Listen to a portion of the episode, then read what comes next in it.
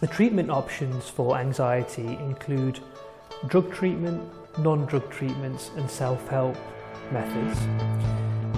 Drug treatments are split usually into three main groups. So antidepressants can be used to treat anxiety.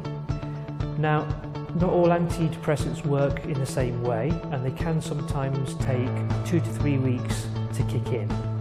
Usually the medication isn't addictive, but it is usually used medium to long term. Non-drug treatment includes things like cognitive behaviour therapy, group treatment and also cognitive therapy. All of these have their own risks and benefits associated with them and not everything um, is suited to all people. There are other methods such as self-help methods including distraction techniques, breathing techniques and also recognising the signs and symptoms of the onset of anxiety.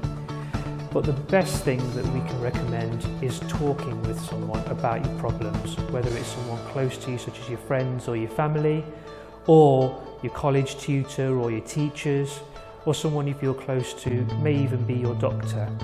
But obviously not one size fits all and you're going to have to find the best option for you and sometimes combination treatments are also very effective.